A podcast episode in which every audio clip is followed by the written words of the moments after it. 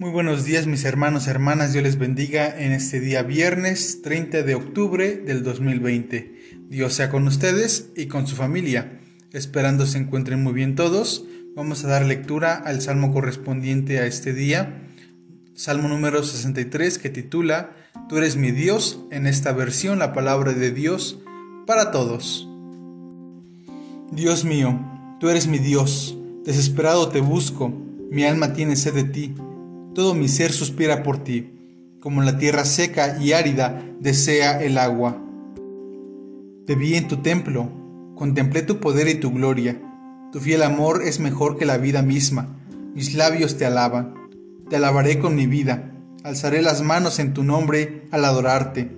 Me sentiré completamente satisfecho, como quien disfruta de una comida muy sabrosa, y mis labios dichosos te alabarán. Estando en mi lecho me acuerdo de ti. Pienso en ti a medianoche, porque tú me ayudas y a la sombra de tus alas canto de alegría. Mi alma se aferra a ti, tu mano derecha me sostiene, pero los que buscan acabar conmigo bajarán a la tumba. Ellos serán castigados con la espada y sus cadáveres serán devorados por el chacal. El rey estará feliz junto a Dios y todos los que lo aman lo alabarán. En cambio, a los mentirosos se les tapará la boca. El salmista nos comparte su necesidad de hidratarse, nos comparte que su garganta está seca, que su carne está desfalleciendo como la tierra del desierto, aquella tierra reseca que se cuartea. En un segundo momento el salmista nos comparte su necesidad de comer, de poder saciar su hambre.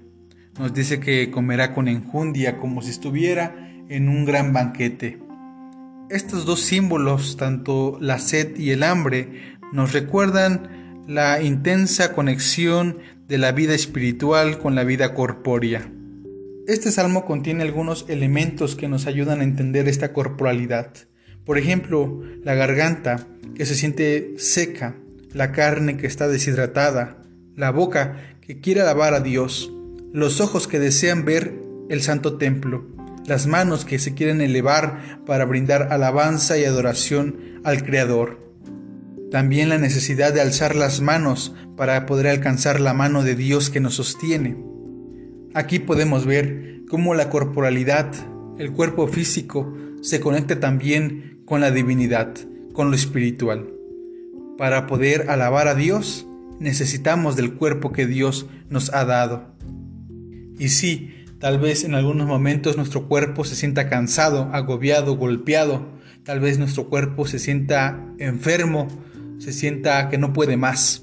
Sin embargo, esto no nos quita la conexión con nuestro Creador, porque Él nos ha dotado de la vida, Él nos ha dado de este cuerpo, y nuestra reacción debe ser en todo momento alabar su nombre.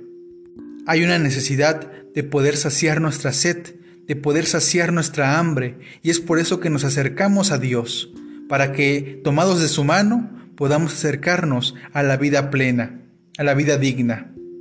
También a través de los evangelios encontramos una historia donde Jesús está en la cruz y sus palabras son, tengo sed. Esta oración nos recuerda conceptos muy básicos en la conexión de nuestra corporalidad y la vida espiritual. Recordemos que el ser humano es 60% agua y si nosotros no nos hidratamos, no estamos fortaleciendo nuestro cuerpo. Para poder tener una vida plena en Dios, necesitamos también cuidar de nuestra salud. Hermano, hermana, ¿cómo te sientes cuando te hidratas? ¿Cómo te sientes cuando sacias tu sed? Cuando tomas ese vaso de agua en la mañana, en la tarde o por la noche. ¿Cuál es tu experiencia? Porque esa experiencia, ese mismo sentir cuando bebemos algo que sabemos que nos va a hacer bien, es la misma experiencia que podemos alcanzar a entender cuando nos acercamos a Dios. Porque lo que hacemos es buscar nuestro bien en todos los sentidos.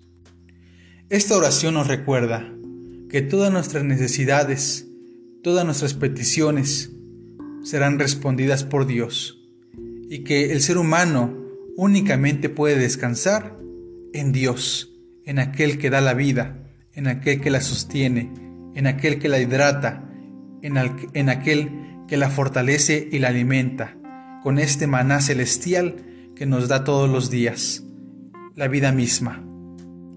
Dios les bendiga, hermanos, hermanas, Dios sea con ustedes y con su familia. Recuerden que el Salmo nos dice que nuestra vida corpórea tiene también una conexión con la vida espiritual, con nuestra relación con Dios. Dios sea con ustedes. Bendiciones.